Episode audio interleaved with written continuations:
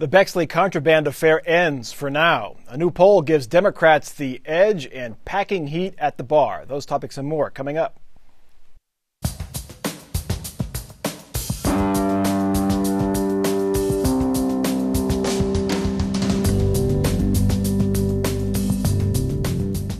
From the Battelle studio at WOSU at COSI, this is Columbus on the Record. Joining Mike Thompson this week, Reginald Fields, Columbus Bureau Chief for the Cleveland Plain Dealer.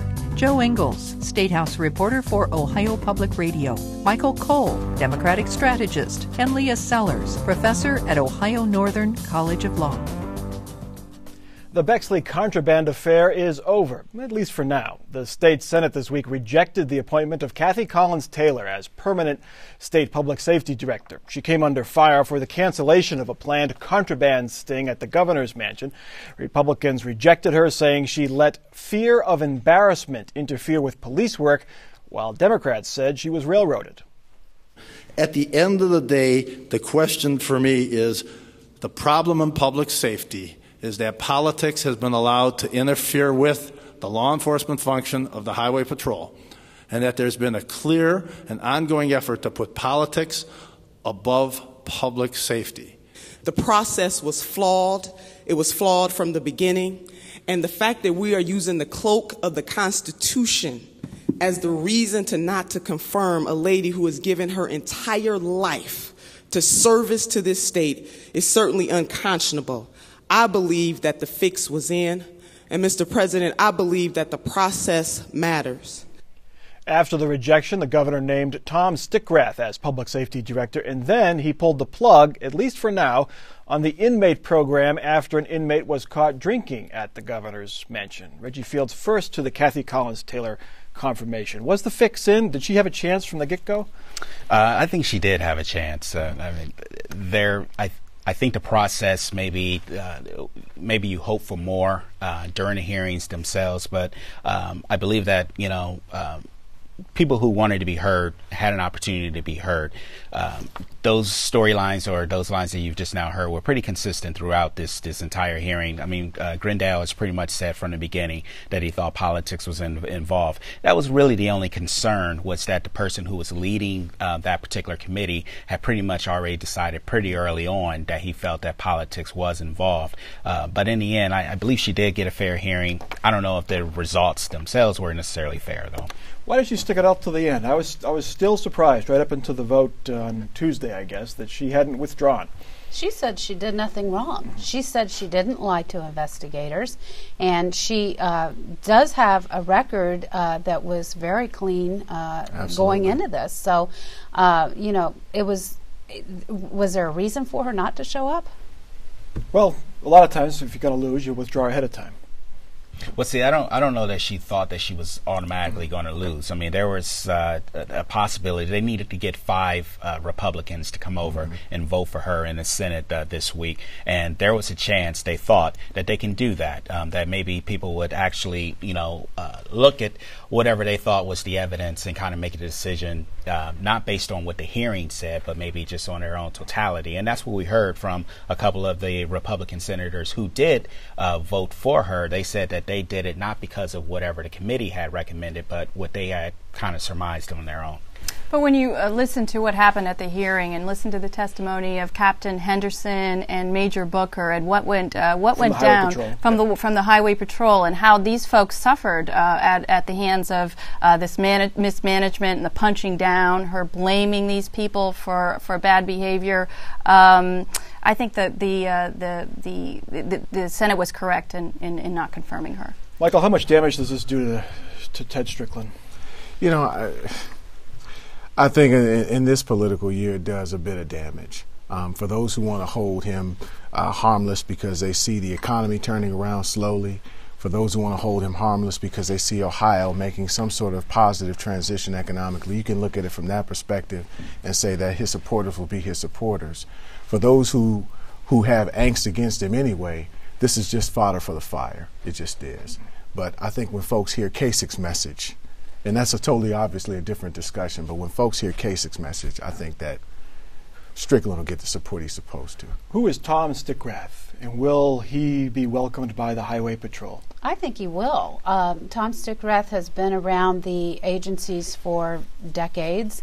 Uh, he was actually there when Republicans were in power. He's most recently served at the Department of Youth Services, but he's generally very well respected. So I don't see a huge battle over Stickrath uh, like we've seen with Collins Taylor.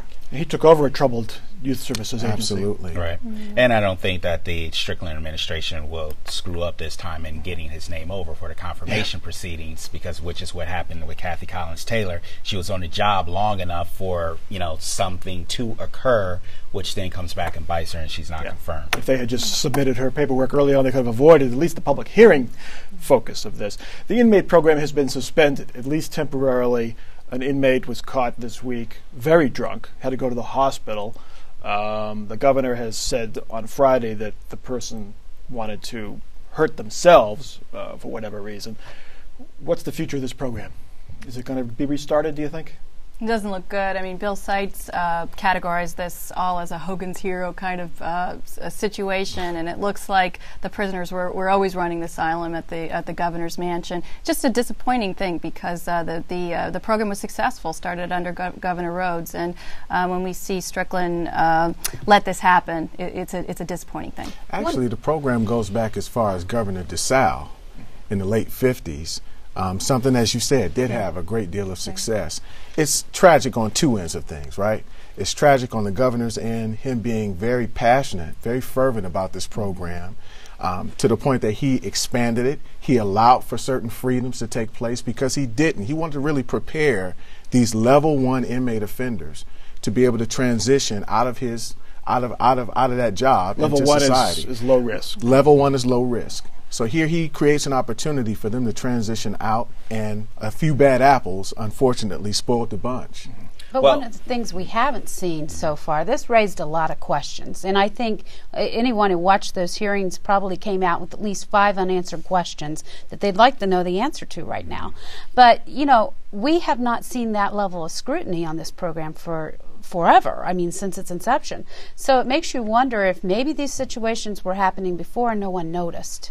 Well, it's two things. One, uh, the, if the program is to continue, uh, the inmates do not necessarily have to work at the governor's mansion. They can find some other duties for them to do and not be working at the governor's mansion. But most importantly, they got to figure out a way to make sure that they're keeping an eye on these inmates. Because yet again, when in this latest incident, it seems that the liquor cabinet was unlocked, um, which means again, who is supervising? Because these inmates weren't discovered until they were on their way back to prison, which means no one saw them when they were actually doing their drinking at the mansion. You know, I'll add to that real quickly. You know, in reading that OIG report, and I don't know if you saw it, but in reading that report, it was clear that interagency issues existed and who supervises these groups of folks, who's responsible for them, when. I mean, these, this is this is a big, big issue. Even though it's like nine people that were working for the governor on his grounds, with some of them having access to being off grounds to Yeah. do stuff beyond the fence line.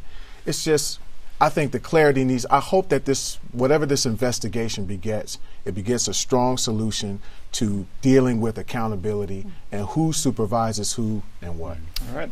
A new poll indicates that Backgate Gate is not hurting the governor. The Ohio poll shows that Ted Strickland still leads John Kasich in the race for governor. It's a slim lead, 49% to 44%, and it's not a whole lot different than what we've seen in other polls recently. But the number that has to be encouraging for Democrats is Ted Strickland's approval rating. It has jumped seven points from last fall, up from 48% to 55%. And it's now, Leah Sellers, above that magic 50% number. Mm-hmm. With all the bad press that has happened over the past month, how is he at 55% approval rating?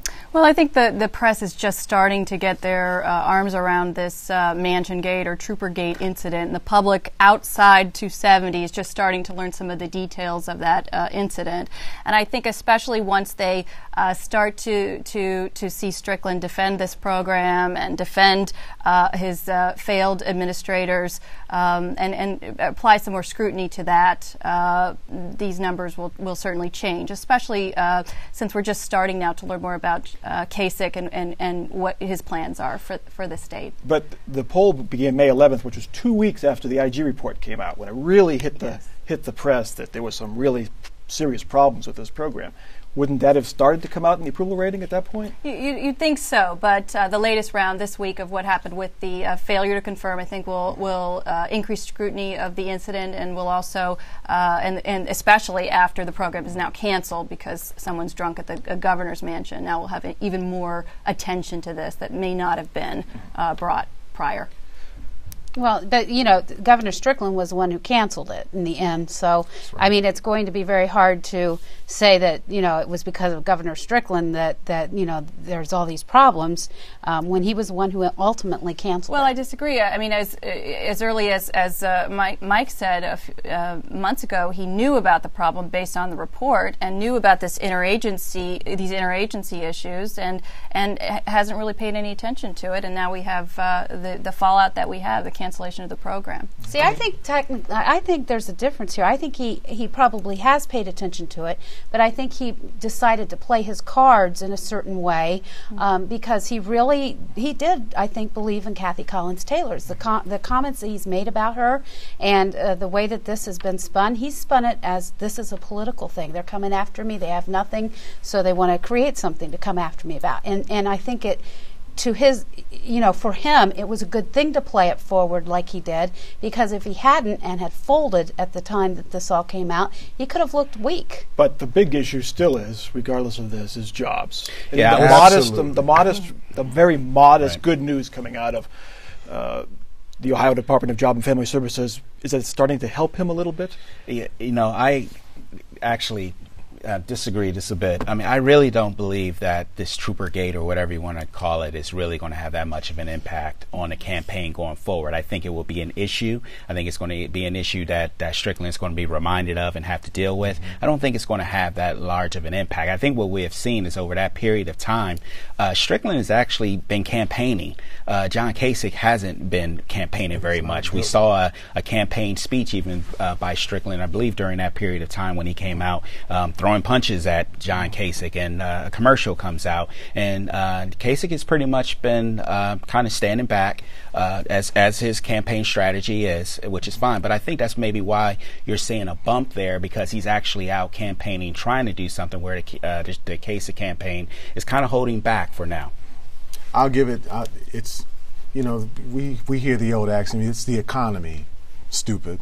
Well, it's jobs, man, and, and and that's real talk. I mean, bottom line is is that I think once the message comes out about education reform, once the message comes out about uh, some of our state's hardest hit places economically, Youngstown, big big success, six hundred fifty million dollar expansion uh, with the steel industry up there. President comes to the state two times, uh, talking and toting economic turnaround, slowly coming here to the state of Ohio. I think when folks start to hear that and the message is drummed up, this Kasich stuff uh, that is coming out right now is just WMD. It's weapon of mass distraction. Leah, does John Kasich have to do a better job to introduce himself in a positive light? He still is. He's not running any positive ads per se yet. Yeah, and, and I, I agree with Reggie that this could be part of his strategy. But certainly, as he rolls out his campaign, uh, he'll focus on the 400,000 uh, 400,000 jobs lost under the Strickland uh, Fisher administration, and, um, and and other problems with the administration, including Mansion Gate or Trooper Gate. Let's take a look, quick look at the U.S. Senate race. That one is a lot tighter than the. Not that the governor's race was a landslide, but it's a lot tighter than the governor's race with Lee Fisher with basically a. He's in a tie with Rob Portman. This is the first poll after Fisher's primary win after um, beating Jennifer Brunner. How do we read this poll? Just still people don't know who to vote for here yet. I don't think folks know enough about the issues. Um, the advantage that Fisher has is that this primary did put him out in the forefront on a major front. I mean, he's he's had the opportunity to have the kind of exposure he needs. But I don't think enough people know enough about Portman outside of the negative things that are slowly beginning to come out. Uh, particularly his his message on trade, and even more importantly, this whole Wall Street piece. Main Street versus Wall Street, I think, is where the battleground's going to be. Uh, Fisher's got to be really careful, though, on the trade issue in particular. I mean, trade is a two way street. Um, a lot of businesses in Ohio rely on um, exports, and uh, when uh, Portman was a U.S. trade representative, he uh, increased exports during that time, and Ohio exports increased, which re- resulted in more jobs for Ohio. Let's look at uh, Fisher's record, on the other hand. Um, during l- just last year, exports went down 11 billion in Ohio. He, he was trade representative under the Bush administration, and more jobs came to Ohio. That's true. Yes. well, the different okay. kinds of jobs, manufacturing jobs mm-hmm. left, but maybe some agricultural right. jobs or high tech jobs and things like that. Mm-hmm. It'll all get sorted out in all those commercials, right? Yeah, that's right. Hmm. Absolutely. Our next topic the Ohio Senate says it's okay for people to carry concealed guns in bars and restaurants. The Senate extended Ohio's concealed carry law to places that serve alcohol. Now, the bill would allow bar owners to individually prohibit guns at their establishments, and the bill prohibits people who are carrying from drinking alcohol. The bill now moves from the Republican controlled Senate to the Democratic controlled House. Michael Cole, if you can carry it in libraries, why can't you carry it in a bar?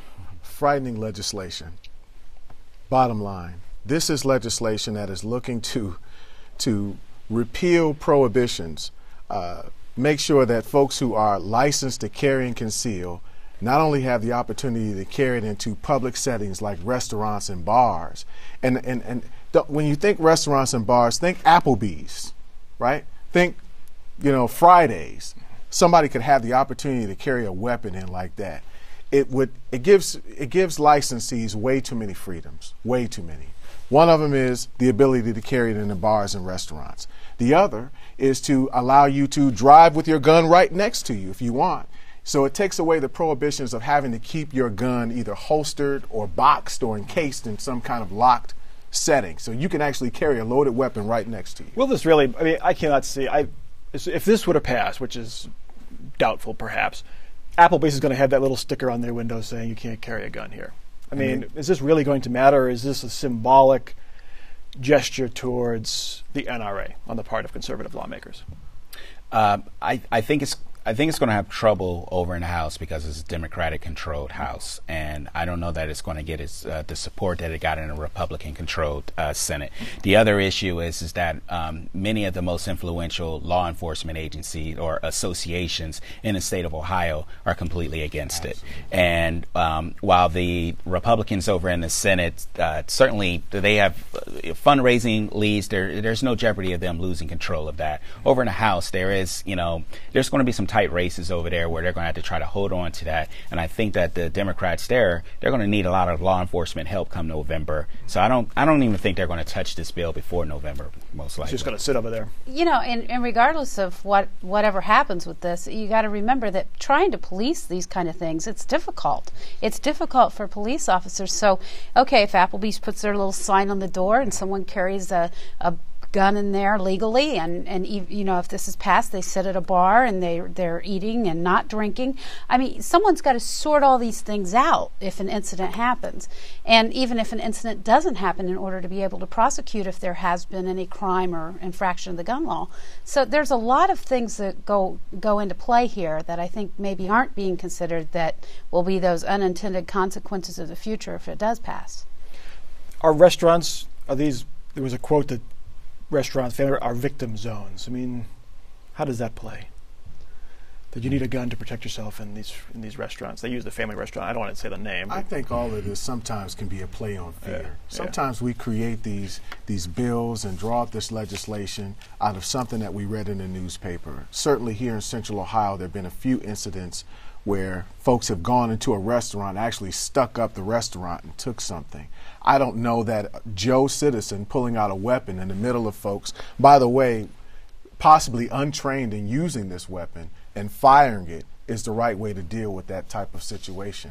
What I'm frightened with with this legislation as well is that I don't see any common sensibility brought to it. I don't see any legis- any part of it that says that if you're going to carry a weapon, if you're going to be licensed, you need to be trained and certified. You have to be trained and certified to drive a car you should be to operate uh, to have a gun, to have a firearm. Okay. Ohio lawmakers have another week to write the rules for casino operators before a June 3rd deadline. Lawmakers have agreed on many things like no smoking, no free drinks. A new provision added this week would allow casinos to loan money to gamblers, but only $500 a month. And there is, an, a dis, there is still a disagreement on how to divvy up the license fees paid by casino operators. Jo Ingles, $500 a month credit limit, actually was, was reported as a preemptive strike on the part of lawmakers to keep the credit limit somewhat in line. Right, because the fear was that if they didn't put a, a limit on the amount, that um, I, I, understand from other casinos out in Las Vegas, you can get lines of credit that go into the thousands and even tens of thousands of dollars. So, uh, part of the reason behind doing this, uh, one lawmaker was cited saying that this will actually help keep those numbers low so that people can't get over their head and lose the house on something.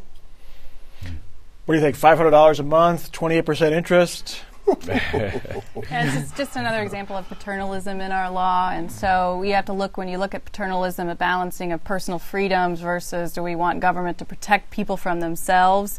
Um, there's a there's another movement in paternalism called soft paternalism or nudge paternalism, and you see this in um, other areas where there the casinos are are a bit older than our casinos. Our casinos are brand new, and so uh, one uh, example of this kind of law, this soft paternalistic law, is where the um, casinos allow people to blacklist themselves. Uh, to say that if I show up to the casino in a weak moment, you won't let me in. Mm. And um, I, I, I, read that uh, 10,000 people had signed up in Missouri alone for, for some of this, this law. Well, I mean, that kind of makes sense. I think you're going to have some grumpy lawmakers next week because um, you know this is something that they have known they needed to get done since November yeah. um, when this passed. They knew that they were going to have to do this, and they've waited into this point to, to get here. Now, I, I realize they're they're they're patting themselves on the back, saying that hey, we're about 98, 99 percent there when we introduced the bills, but there are still some some issues. Though that little small percentage that's hanging out there are pretty sizable or or significant issues that they just don't see eye to eye on. And so um, they're going to have to, you know, one side or the other, they're going to have to really just kind of, you know, just despite the bullet, kind of turn their head on some of these issues. Why, why did that take so long? I mean, why is there, with these, they were trying to work these small well, disagreements out or um, small number disagreements out? I mean, I think it's it's it is complex. I mean, and we're talking about big money here, yeah, all right. So there's bucks. a lot of well, not only that, but I'm just mean with the operators. I mean, these guys are going to be making uh, hundreds of millions of dollars every year through this. There's money coming back to the state. You got a lot of money involved, and and uh, these lawmakers were being lobbied by these gaming operators who are trying to tell them what they would like to see in it. The lawmakers are trying to pull back and say, well, what's good for for the citizens, and it's it's not an easy process, but clearly, though, I believe they should have had this done already. I, I, was wondering when the whole rural versus urban benefit was going to surface, and it finally has. I mean, all these casinos are in big cities, and the, even the rural counties voted for it pretty much. Mm-hmm. Um, but now they're talking about these license fees. How are you going to divvy that up? A lot of it's going to go to the urban job creation, but the rural folks, perhaps rightly so, are saying, "What about us?" Right. Could that hold it up? Well, I I mean it's already an yeah. issue because yeah. the that the House uh, would like to right now say exactly how to spend that two hundred million dollars, and and as you just now pointed out, they want to do it with urban uh, job training sort of initiatives and, and co-op programs and, and different things like that. Whereas the Senate is pretty much saying we don't we don't need to do that yet. That that's not what our our edict right now is not to decide how to spend that money, especially since the license money will not start flowing until later this year at the earliest. Mm-hmm. You know, once you pass the legislation, you got the 90 days and everything else. It's going to be a while. So once we get to that point, um, you could pretty much say, well, let's just put it in the bank until uh, early next year for an appropriation. We got a big budget year coming next year, and. Right depending on who you talk to, there's going to be a pretty size, sizable hole if to there's address. an eight or nine billion dollar hole, as some have projected, right. that money could be very handy in saving a program, an agency, or something of value. So I think um, that's where this whole let's hold back and not do anything right now comes from. The question I keep asking, I don't think anybody knows the answer. What happens if they don't meet the deadline? Do the casinos write their own rules?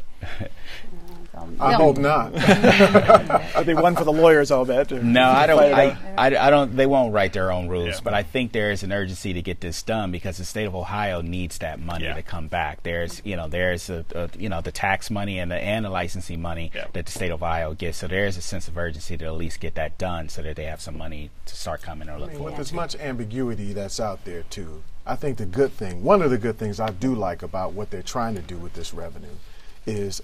Uh, or, or creating mandates and rules is saying that minority businesses, and that's women owned businesses, that's people of color owned businesses, need to be in this whole business ship and business partnership and relationship with the casinos. I have to leave it there. Let's get to our off the record comments, parting shots. Leah, you're up first. Sure, sure. a great thing happened in the House this uh, th- just yesterday. Actually, there was some uh, a bipartisanship on the apportionment uh, law, um, and I think I predict that this week, before the summer recess, before all the uh, uh, legislators hit the beach, they will uh, come to some consensus on this and make the apportionment redistricting a little bit less political. This thanks to Jon Husted's leadership in bringing this in the Senate. The drawing of the legislative boundaries. That's right, Michael. Uh, prediction. Uh, I'd say that uh, 2012 is going to be the year, uh, a battle zone year. Uh, this year, with the governor's race, is going to determine it all. Jo. I think uh, we're going to see a lot of uh, graduates coming out of school right now. They're looking for jobs, and uh, hopefully, those jobs will be there for them because if it's not, it could be fueling the fire for the Republicans. And Reggie. Leah stole my idea, oh, but and I was frantically thinking of something new. no, I yeah, but no, I, I agree. I, I think that is just one of those last minute things that's going to be addressed next week, and they'll get something done. And finally, I get something done there. All right, that is Columbus on the record for this week. We urge you to check out our website. There you can uh, continue the discussion online. You can link to our blog, link to our Facebook page, and also get streaming video in case you miss a show. All of that at wosu.org slash COTR. For our crew here at WOSU at COSI for our panel, I'm Mike Thompson. Have a good week.